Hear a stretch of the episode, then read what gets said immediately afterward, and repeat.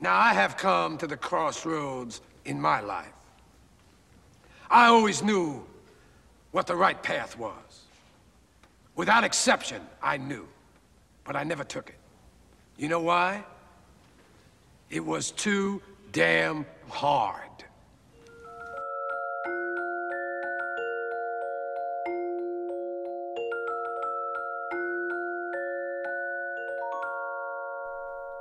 Ok, mene je žiga um, nalezel za F1 fever.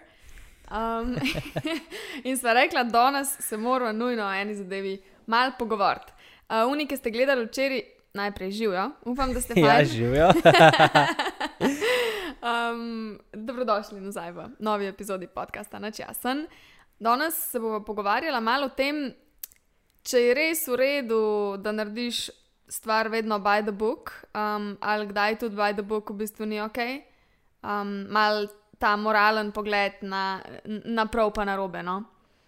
Um, skratka, da se vrnem k včerajšnjem uh, resu.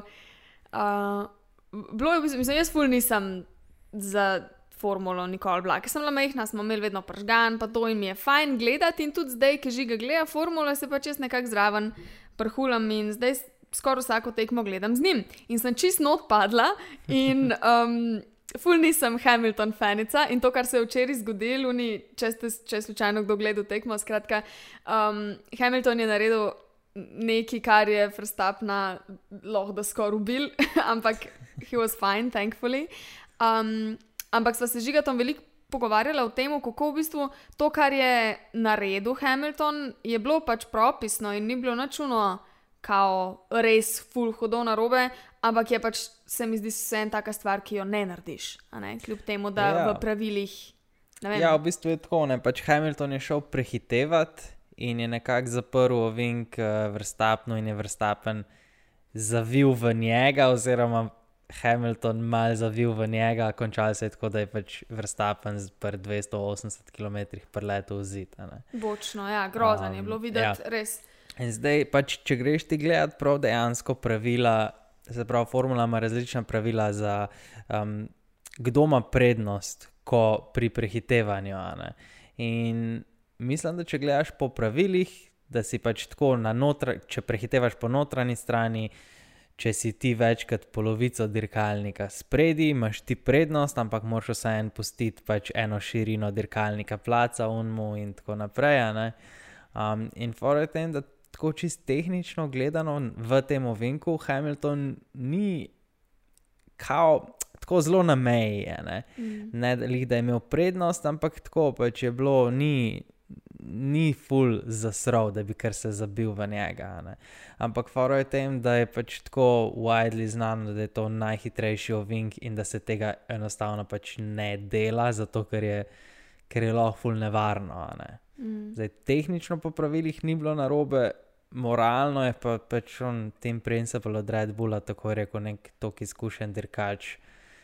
Tega Si ne tega, bi smel pač ve, ve, kaj potegne to za sabo, ne, in pač ni, ni šel po nesreč, ne, tam prehtevati, mislim, vedel je, da se lahko to zgodi. Ja. Um, Ja, in tako jaz sem pol takoj začela razmišljati o tem, da kokrat se to IRL nam zgodi, a ne, ne pač samo v formuli, tudi ta epizoda ne bo absolutno namenjena Ja. analizi tega, kar se je zgodilo um, včeraj na Rejstrajku, ampak v bistvu sem jaz takoj začela razmišljati, kokrat v bistvu mi to v življenju naredimo. Um, to vsak človek kdaj naredi. Niso lih posledice vedno take, da nekdo pa ne vem, koliko si rekel, 280 zleti bočno v zid, a ne, hvala Bogu, Ja. se to ne dogaja, ampak še vedno so pa lahko posledice kar gadne. No? Um, tako da, ja, it got me thinking, kaj so take situacije, v katerih bi pač, mislim, kaj nas pripravi do tega, da naredimo nekaj, um, kar vemo, da ni čist ok, moralno. Ampak zato, ker pač nikjer ne piše, da je to narobe, narobe in da se to ne sme, pa kar vse naredimo. Kaj je ta drive, zakaj se sploh spravimo v take situacije, zakaj pač ogrožamo pol sebe in druge. hm, ja, ne vem, v bistvu, mislim, za nek, eh, nek personal gain, ne. Ja, sam se to, a ne, ker pač teh stvari, te stvari se ne dogajajo po nesreč. To so pač calculated risks. In Ja, kako, recimo, če se navežem na, na Hamiltona, pa na Verstappna, kako je Hamilton skalkuliral ta risk. pač oba dva sta skoraj 300 preletela v Vink, ali čez 300, koliko koliko je, no se nima veze, ja, skratka. ja, čez 300. Ja. Ful prehiter sta preletela, v- mislim prehiter, pač Za nerealno. no. normalnega človeka. Za normalnega prehiter, človeka ja. je to pač, da ne. ne. Um, kaj ti more v glavi narediti, da ti rečeš, ah, ja, noč bom pač malo riskiral, a ne kao for personal mm. gain, um, da sebe v bistvu tudi spraviš v tako nevarnost. Ne? Ker Hamiltona bi tudi komot odfukal v unem ovinku. Ja. Srečo je imel, pač, da ga ni, ful je imel srečo. Mm. Ja, hm. ne vem kako je to, mislim. Pri njih, pri njih je tako, da oni so pač tak mindset imajo, da jaz imam vedno prav, pa jaz sem zmer najhitrejši in pač se bom do tega ne, eh, prikopal na kakršen koli način možno. In je pač to njihov calculated risk že na začetku. Pač. pač oni grejo s svojim mindsetom ne, v to dirko in načeloma ne spreminjajo kasneje. Ne. Se pravi, so um, v bistvu zelo skogledi, pa egoistični. Ja, sem se zato so pa pač, mislim, če pa nisi, si pa, Pa ne nekje moreš, tam ja. 17, 18, Ja. ne, od 20, Če si, če pa, si če nice si guy. good guy, si Ricardo. Ja, pač, moraš biti mal psihič, pa moraš Ja. sam na sebe gledati, pa moraš biti kreten tle, v tem športu konkretno. Ok, v tem športu konkretno. Ja. Sam, a se ti Um. zdi, zato ker meni se zdi zelo, um, pa ne vem, to samo zato, ker imamo zdaj take primere, uh, večinoma take primere, ampak da je tudi v lifeu tako, da če hočeš uspeti na enem področju, moraš biti um, skoraj da kreten, totalen, pa pač gledati sam na svojo rit. A, a, a res, mislim, a, a Um. jaz še verjamem v to, da lahko uspeš v smislu, da si številka ena v nečem, pa si še vedno decent human being. Uh, ne bi šel toliko na številka ena, ampak da si, um, definitivno pač se mi zdi, da se da z nekim balansom. Ne? Ampak malo pa moraš imeti tudi tega, um, pač malo moraš biti tudi kreten, pa gledati na se, realno. Ja. Ampak um, nekako v drugih situacijah, poslovnih, whatever, je veliko več sivih con, kot kar tle. Tle je zelo vse črno-belo, on, off, levo, desno. Ne? ja, pač you Um, live or you die. a ne? Ja. A greš proti Se zdi, da- steno ja. ali pa odpiraš do Tako nasploh v lifeu imaš pa malo več, mal več sivih con. Pač vse en moraš biti, ja, pač mal moraš biti kreten, pa egoist, če hočeš pač biti najboljši. Ampak imaš pa ti čas prekalkulirati vse, tako da sprejemaš, uh, sprejemaš odločitve, s katerimi ne škodaš drugim. ne. Se pravi, pol nisi egoist. Pol sebe postaviš na prvo mesto. Ja, To ful, po moje, mislim, ali pa da pač linija. minimalno ne, škodaš drugim, če že. Pač več je nijans, a ne. je sama so res. ker Tukaj pri tem se pa meni zdi tako, pač ali delaš škodo drugim ljudem, ali pa če gre tukaj, tukaj mogoče moramo kalkulirati to namero zraven. A ne, če ti narediš nekaj, ki veš, da bo nekomu škodil, pa rečeš, ah, se ni, pač minimum damage, ajde bomo. Um, ali pa narediš nekaj, pa res ne veš, da bo to nekomu škodil. Pač, there's a difference. Ja, ja. Ni zdaj samo uno, ja, to je pač naredil škodo in pika mm. konc. Dejansko se mi zdi, da ta Ja, namera ja. naredi razliko. Um, Mm. in mogoče z, bi bilo zato kul cool razmišljati o tem, da uh, mislim, se vprašati, ali ljudje, ki so, uh, ki trenutno vodijo svet. Um, Ne govorim o politikih, no? pač o, o tistih ljudeh, ki res uh, pelejo vse skupaj. Um, pač to, niso, to ni no man folk. Oni mm. morajo vedeti, kje delajo škodo. ja. Sam, ja, I guess, moraš da sem pač sprejeta, ne, da enostavno ne moreš sam dobro delati, če delaš na takem globalnem nivoju. Mislim, pač ne živimo v neki utopiji. Ne. Um, mm. če bi probo delati samo tako, da je vsem dober, pač ne bi bil na vrhu. Ker mislim, da se ne da. Ja. Meni se- tudi zdi, da se ne da. Pa Trenutno. mogoče v zdaj. taki družbeni ureditvi, tako kot trenutno je svet, Ne, pač šans. ne gre. Ne moreš brez tega na pol slave laborja v Aziji, Ne, pa pač sej noč pa, a narediti. Veš, kaj mi je zdaj kapnil, pa mogoče je to zelo ostra misel, pa jo nisem dobro premislila, ampak ajde, se pogovarjava pa rečem. Um, da je v bistvu to, da bi mogli vsi vedno samo um, paziti, da komu ne bomo škodovali, v bistvu um, zelo črno-bel pogled. a ne? Ker life ni tak. Pač dejstvo je, da you're always the villain in someone's story. Tudi Ja. če ti delaš najboljš možno, pa dejansko nobenemu ne škodaš, uno, you wouldn't hurt a fly, še vedno bo nekdo, someone will get offended. Pač nekdo bo to, will take it personally in pač stvar ne bo. Mislim, boš še vedno kreten v očeh nekoga. Ne? In pa mogoče je tukaj ta kalkulacija, ok, tok in tok ljudi si bo itak mislil, da sem debil, zato je pač v, v, nareko, v velikih narekovajih vse en, a naredim njim škodo ali ne. Ne? Itak, da ni vse en, ampak um, mogoče gremo tukaj mal na ta bigger approach, mogoče mal bolj naraven approach, ni svetlobe brez teme, ni toplote brez mraza, ni skratka ni črne brez bele. Hmm. In tudi dobro in slabo, pač more biti oboje. Ne? Zdaj ne gremo eh, Hitler scale slabo, ne, absolutno Ja. ne. Se mi zdi še vedno pač you have to keep down the damage, res. Sam, mm.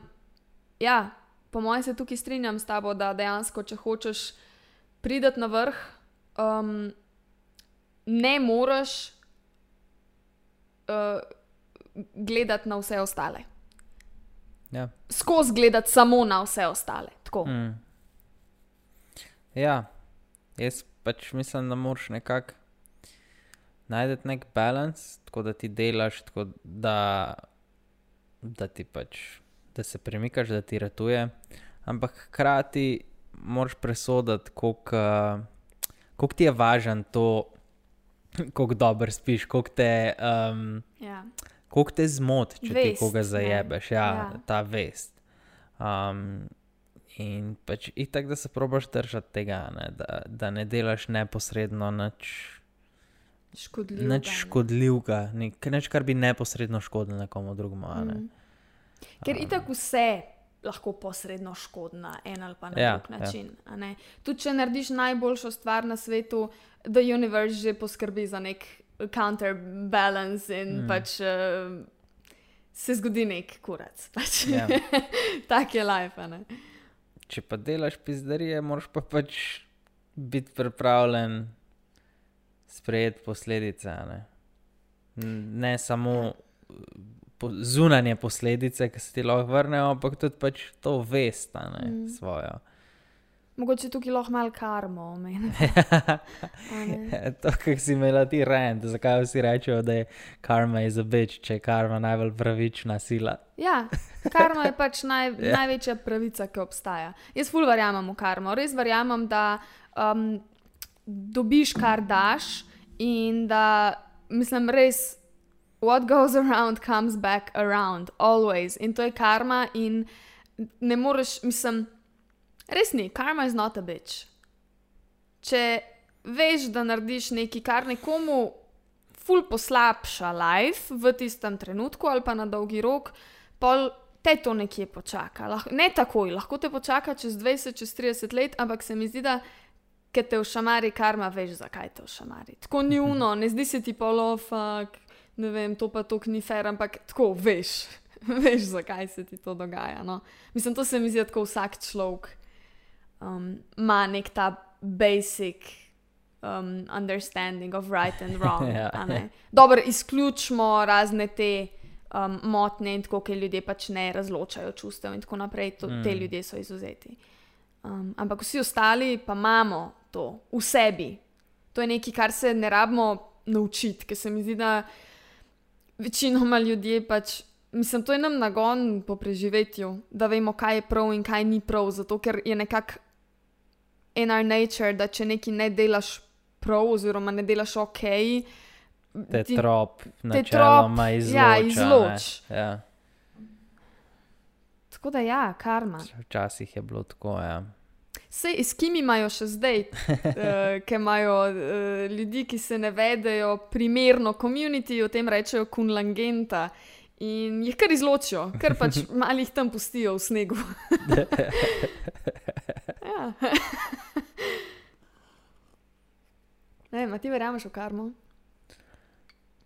Tako, tako no.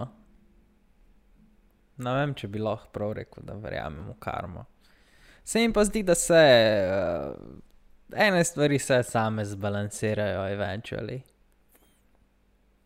Ja, Mislim, valjda. da to ni, ni, ni pravilo, je pa tako pogost pojav.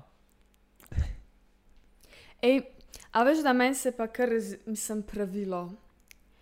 Meni se kar zdi tako, da je to kar to.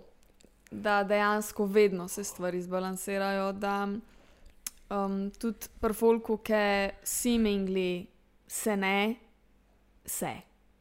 Pač, če gledamo nekoga, ki je, ne vem, ki ima ogromno firmo z oblekami, pa je imel child labor, um, tok in tok let in tok folka umrl v tovarnah in ne vem, kaj te stvari, ki se dogajajo. Mm. Pa pol ta človek umre v svoji postli, pri ne vem, 92, pa si mislimo, pa kako je on tako dolgo živel, če je pa tako svinarijo delal v lifeu.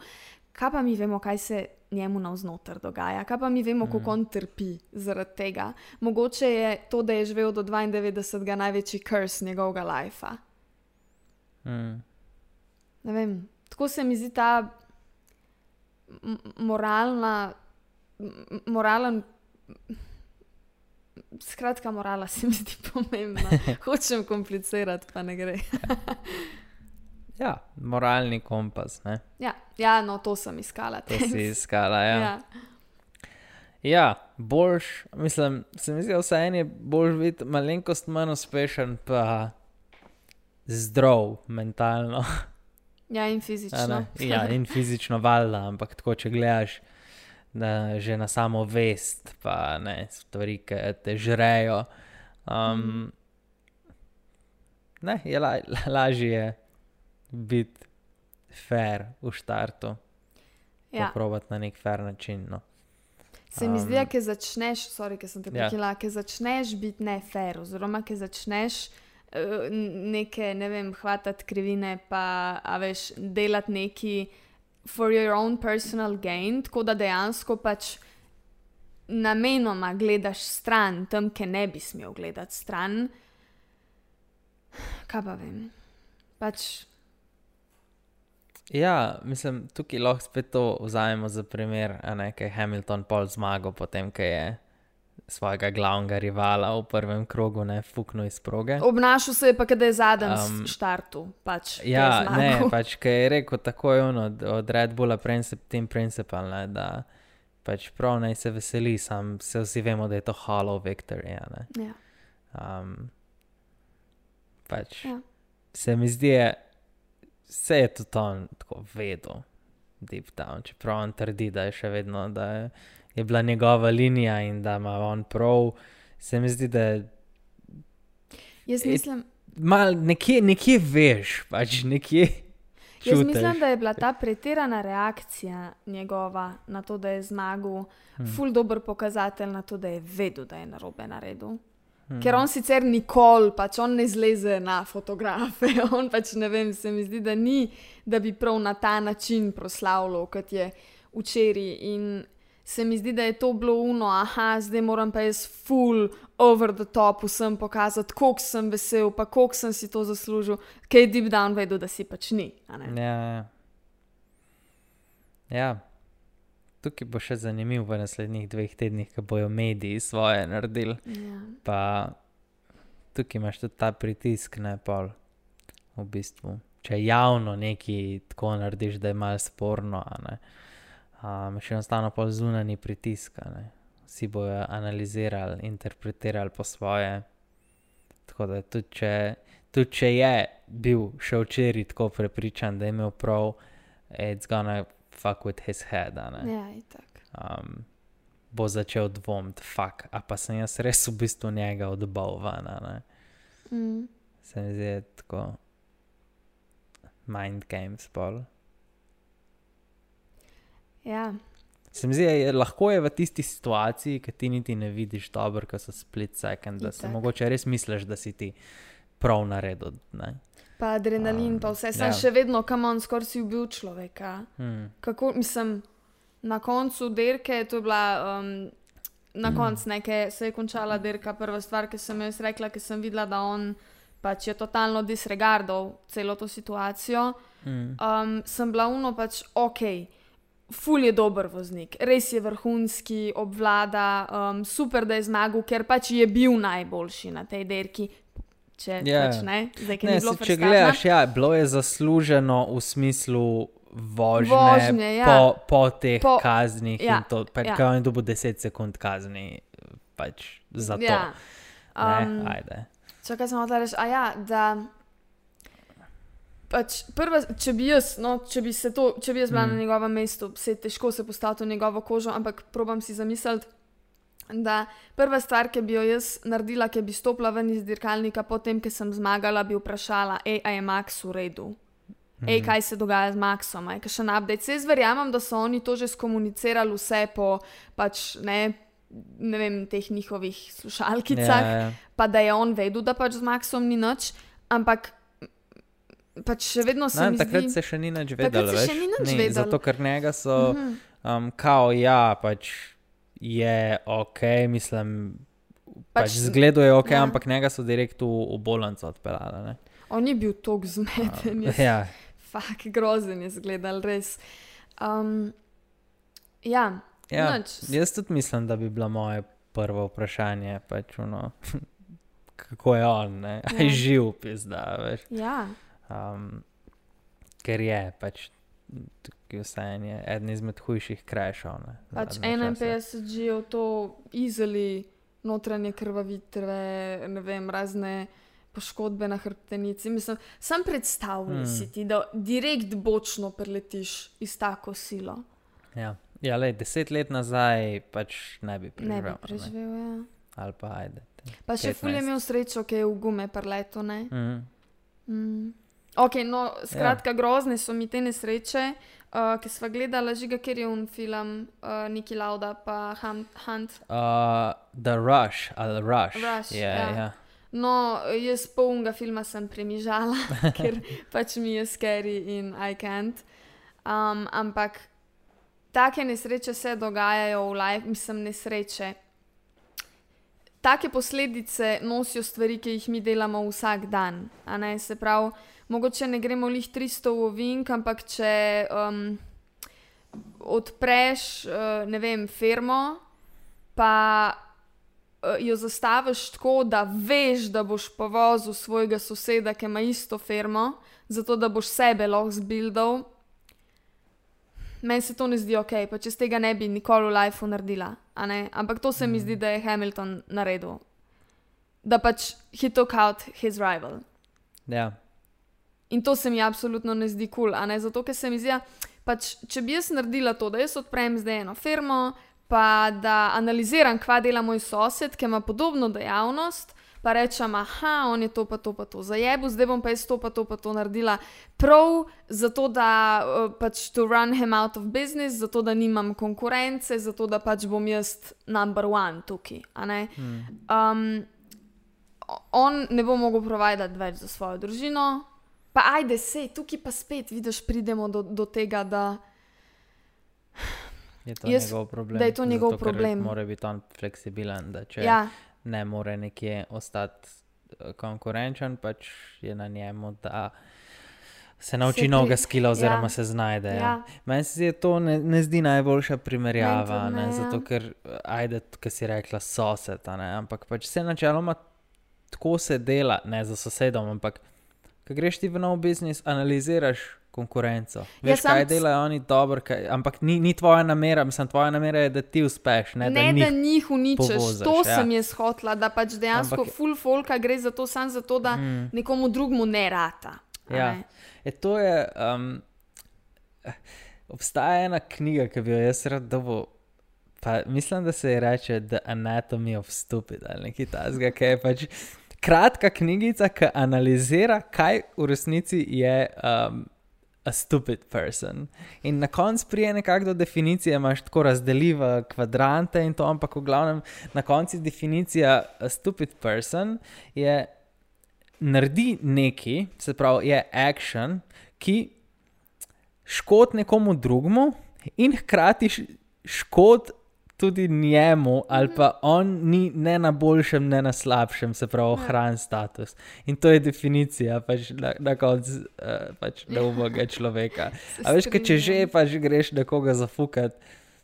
Pač saj, da imaš ti neki, nek velik plus od tega, ne? ker drugače si pa pač res neumen. In, ne, tako, pač. Ja.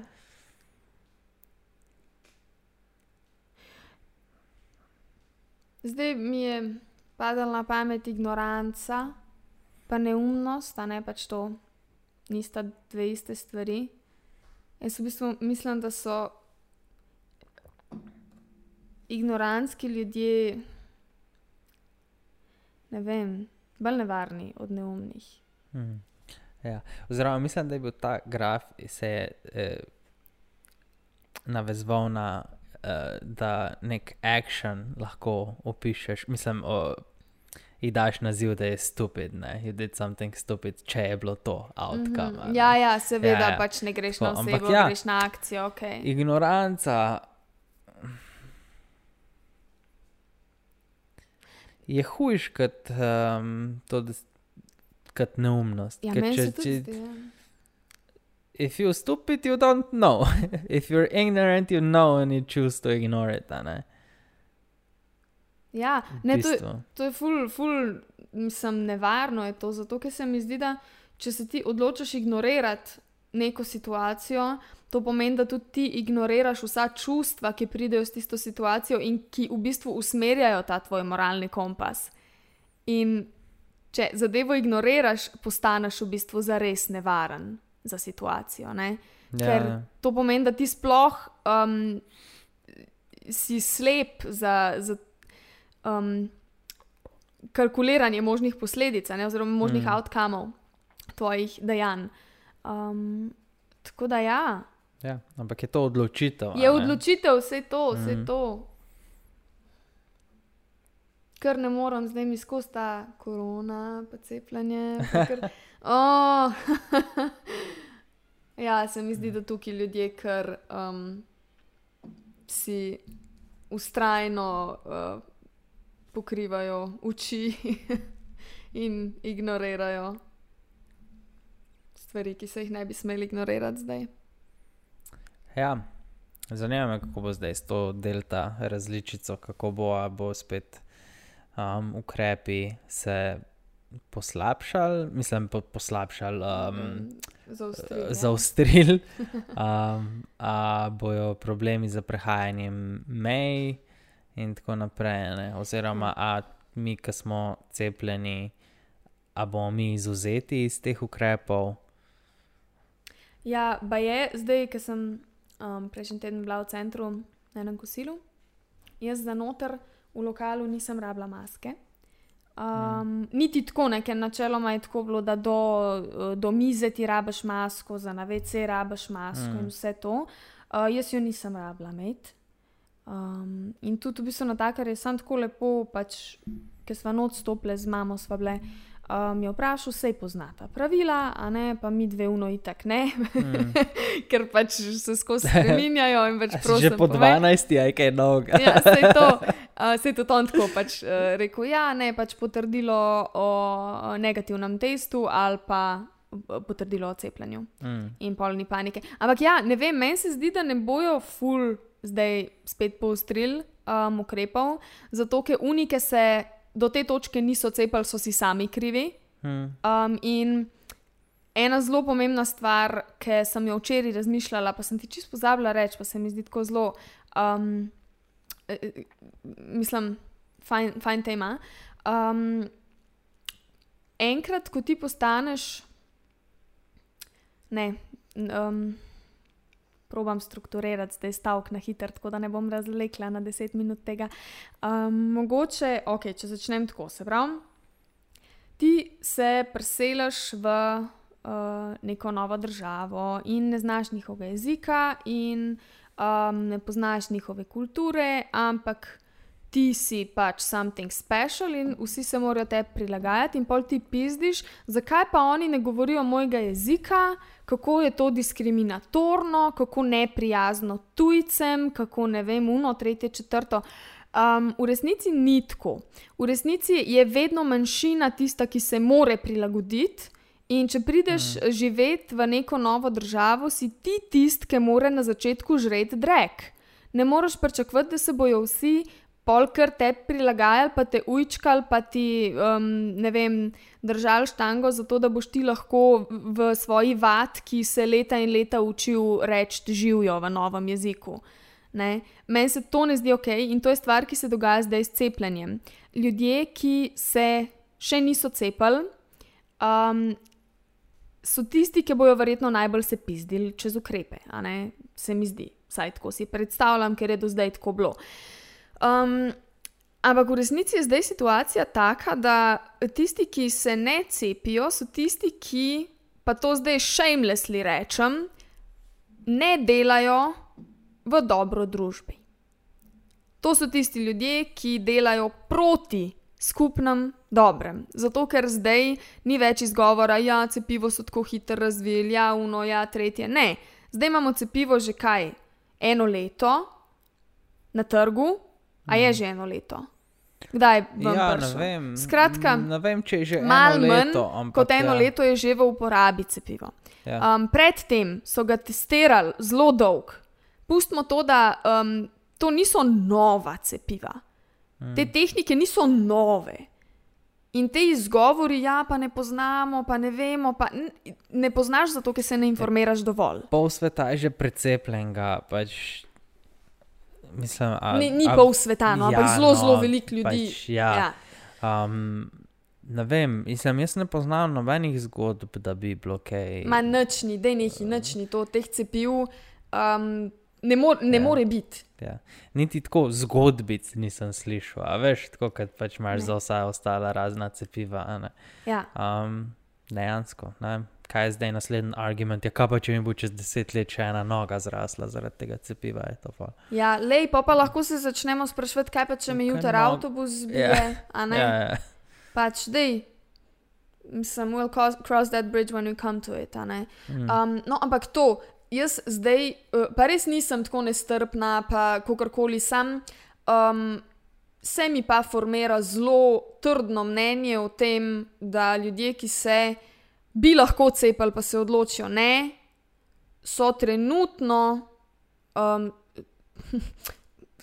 harsh word, ampak sovražniki skupnega dobrega. Zato, ker samo če se bomo precepili, pa to ni, tukaj ni teorij zarod. Tukaj ni nobenega podobnega bulšita. Ni nek ulterior motive farmacije ali pa politike ali pa ne vem koga, ali pa Steva Ja. Jobsa ali pa eh, Bezosa ali pa kogarkoli. Steve Jobs, Ja, Bila Gatesa. Ja. sorry. um, To je ta glavna teorija zarote. To je da glavna v bistvu teorija. Steve Jobs stoji za Steve tem, da Jobs sploh stoji ni mrtev. Skratka, Bill Gates nas ni čiperal. V redu smo, folk, calm the fuck down. Pač pejte se cepati, zato ker um, bo to trajal in cela fora tega, zakaj necepljeni ljudje ogrožajo zdaj našo celo raso, je zato, ker vsakič, ko se virus prenese iz človeka na človeka, obstaja možnost, da mutira. Cepivo nas zaščiti pred delta um, um, mutacijo, Vseeno, Ja. ampak ne vemo pa, če ne, bo virus še naprej mutiral, ali sploh bo še kakšno cepivo ali pa kakšno zdravilo, ki nas bo lahko rešilo. Zelo popularen argument je to, kako smo lahko mi necepljeni, um, threat, grožnja vam cepljenim. Ja, zato, ker pač plus- boste se vi še stokrat okužili in Pa- bomo ja, vsi crkvi prv- vas. Prvi angel, na katerega jaz pomislim, in za temi ukrepi, ki si rekla, ne, da pač verjetno bo no, ja, pač you're on your own, če se ne greš cepati. Mm. V prvi vrsti se men, um, je meni hudo za zdravstvene delavce. Meni tudi. Joj. To je pač, to je javna služba in pač oni bojo spet najebala. Ne? A veš. Pač, Grozno. ni, oni so imeli res slabe pogoje za delo, res so ogromno delali zaradi tega. In zdaj, ki ti veš, da narod lahko se temu izogne, but they don't, Ja, ne. mi je pač, ono, I feel for them. Mm. Pač res. A, veš, kaj je tudi, ker se ful zdravstvenih delavcev ne gre cepati? Mislim, sej, a veš, zdaj Mm. imamo v družini nekoga, ki je zavlačeval ja. od začetka, pa se je zdaj cepil, mm. ampak ne vem, grozen je to. Pa prvič, evo, zdaj sem dojela, da prvič um, o tem govorim nepragmatično. Se mi zdi, da Mm. prvič sem dejansko mal izrazila, deja kaj jaz mislim o tem. Mm. Pa to ne pomeni nič, pač lahko se kdo ne strinja z mano, pa je kul, cool. se, se ne rabimo vedno o vsem strinjati. To je meni čist jasno, ampak noben pa ne more reči, da to, kar sem jaz rekla, ni res. Noben, ki kaj ve o tem, ne more reči, da, da to ni res. Tako sem se popravila. Odlično.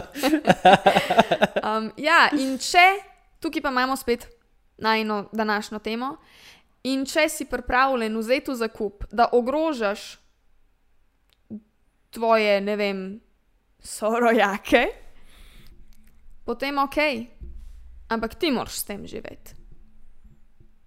In to je ignoranca, to ni neumnost. Ker it's not rocket science. Zelo Ja. enostaven equation je. In iskreno sem šokirana, ker vidim, koliko folka še vedno ima neke zablode o tem, kaj to cepivo, pa zakaj to cepivo, pa tretje, pa da je mirno. Mislim, res, mm. pač ni več zdaj nobenih izgovorov, da se ne greš cepiti. Štekam, folk se boji cepiv, zato ker, ker so bili naši starši mehni, so bile te stvari drugačne. Je bilo mm. to bolj nevarno. Ampak 2021. 2021, folk, šli smo naprej, med, me, vse to se je zgodilo, mi smo šli vmes na Luno, um, fucking električne avto imamo, ki ne vem, kaj se zdaj z njimi dogaja. Dajmo Um, ne govoriti o tem. Dajmo ne pol jaz govoriti. ne bom, oh, jaz ne bom utihnil. no, evo, tema za No, enkrat. torej, ja, ker so se naši starši rodili, so še doktori priporočali cigarete. ja, ja, Tako da. Um, ja. Znanost je šla naprej. ja. In znanost pa farmacevtska industrija nista eno in isto. Znanost pa zdravstvo nista eno in isto. Mm. Znanost je, hvala Bogu, ena izmed redkih, totalno nekontaminiranih um, področji, na, se, na katere se pač res lahko zanesemo. To je tako kot matematika, pa fizika. Mm. Noben ne dvom v to, a, a je res ena plus ena, dva. Ja, ja, pač ne. Oh, you'd be surprised. Ja, skratka to. Evo, danes je mal fire tale uh, epizoda, ampak se mi zdi, da je bilo treba. Um, ne vem, zdi se mi, da, da enostavno na eni točki you have to get your head out of your ass in pač ne vem, narediti tisto, kaj, kar je dobro za družbo, tudi če hočeš biti številka ena ne, v nečem, v čemurkoli delaš, se mi zdi, da mora biti naš primaren fokus to, da ne škodujemo družbi.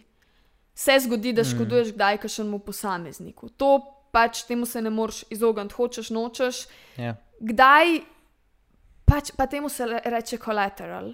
It's Ja. sad, but it's there, it happens. In nič ne moramo narediti. Ne moramo vedno sam čuvati na vse. ne. Um, je pa pomembno, da čuvamo generally folk Ja. in naš community in našo varnost. In da tudi, če vidiš, da si nekomu škodoval, rečeš, pisa, sorry.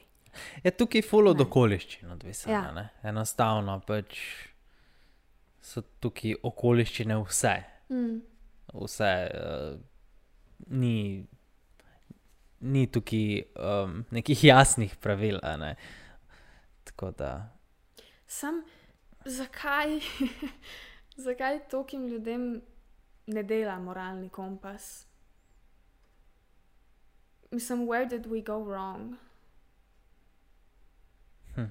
A veš, mislim, zakaj, zakaj toliko folka se presa to? Ker tako, kot smo prej rekla, to, imajo, to imamo vsi v sebi. Zakaj folk noče tega uporabljati? Hm. A veš, a se, ne vem, a se bojijo ali, ali kaj. Mm. Dobro vprašanje. Ja.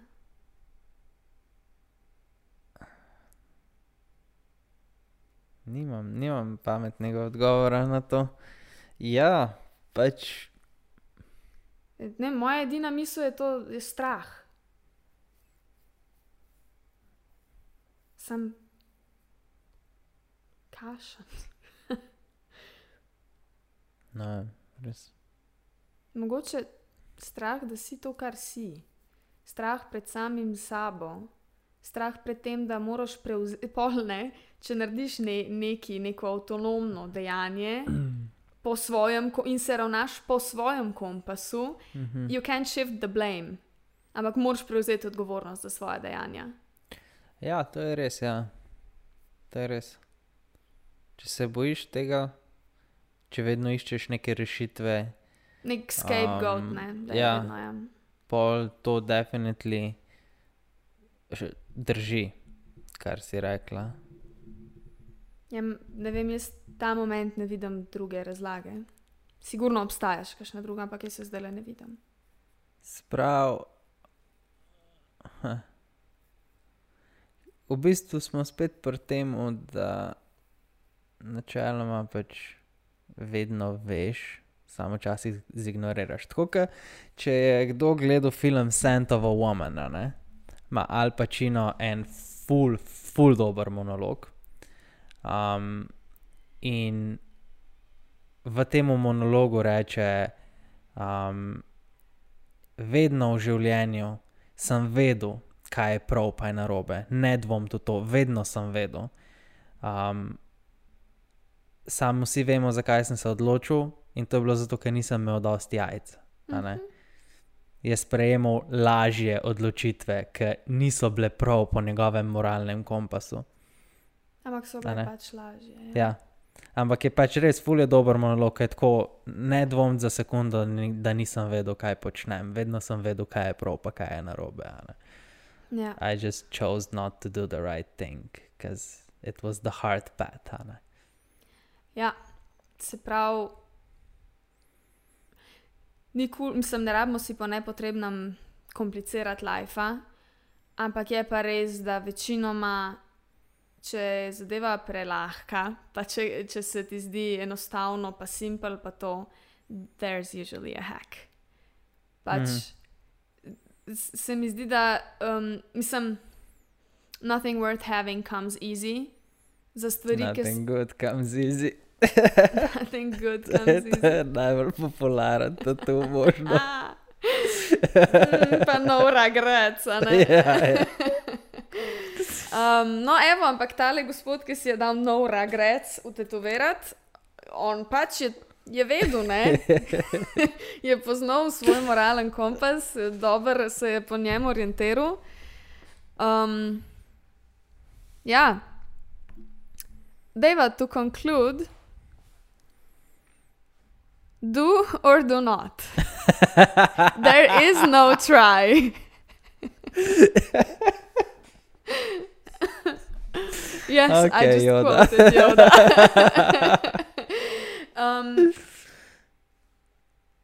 tako, po, po, ne, resno, en tak uh, kratek konkluzion iz moje strani je to, da um, je ena izmed stvari, ki nam trenutno manjka v štartu v lifeu, uh, v sistemu, našem in mnogim drugim, mnogih drugih sistemih, je to, um, da nas ne naučijo prevzemati odgovornosti za svoje dejanja.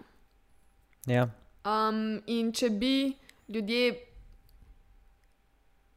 znali um, in navsploh prevzemali, skratka, kakorkoli, prevzemali odgovornost za svoja dejanja in se uh, pač sprijaznili s posledicami in živeli te posledice, bi bilo pol manj dreka na svetu.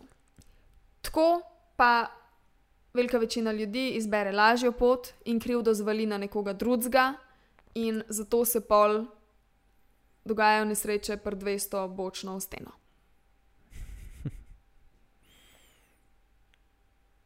That's it Fa- on fair- my part. Fair enough, ja. Fair enough.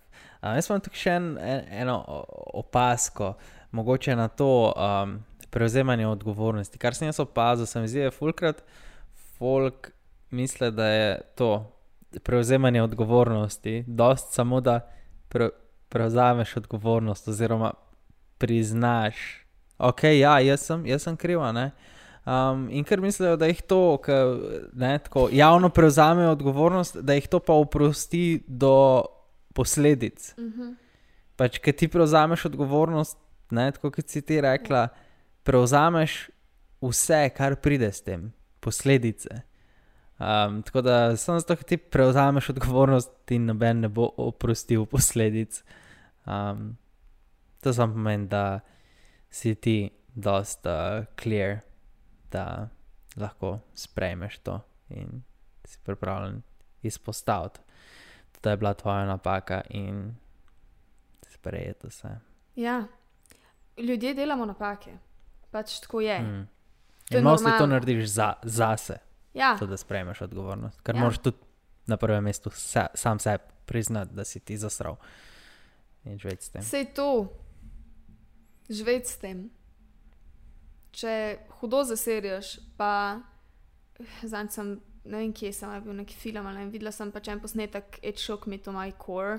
Um, en fotor je velik pil, pa ni bil pozoren, pa kakorkoli, in je prehiter pripeljal na driveway, ki ga je čakal sinček, da pride iz službe, in je Mhm. pač povozil svojega sinčka, par let starega um, pač živeti s takimi posledicami, mora biti hudo, ampak mislim, da je še stokrat hujš, če si zanikaš to. Mislim, da recimo v takih primerih je stokrat hujš cel life valiti krivdo na nekoga drugega, ker se mi zdi, da tvoje trpljenje je ful večje. Ker enkrat, ja. ki ti sprejmeš, da si zajebu, in sprejmeš te posledice, you can move on, you can start mm. to move on. a Ne? You feel the pain and then you move on. Mm.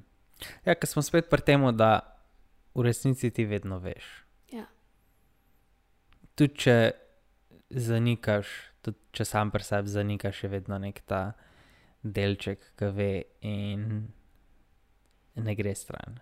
Ne gre stran. Ja.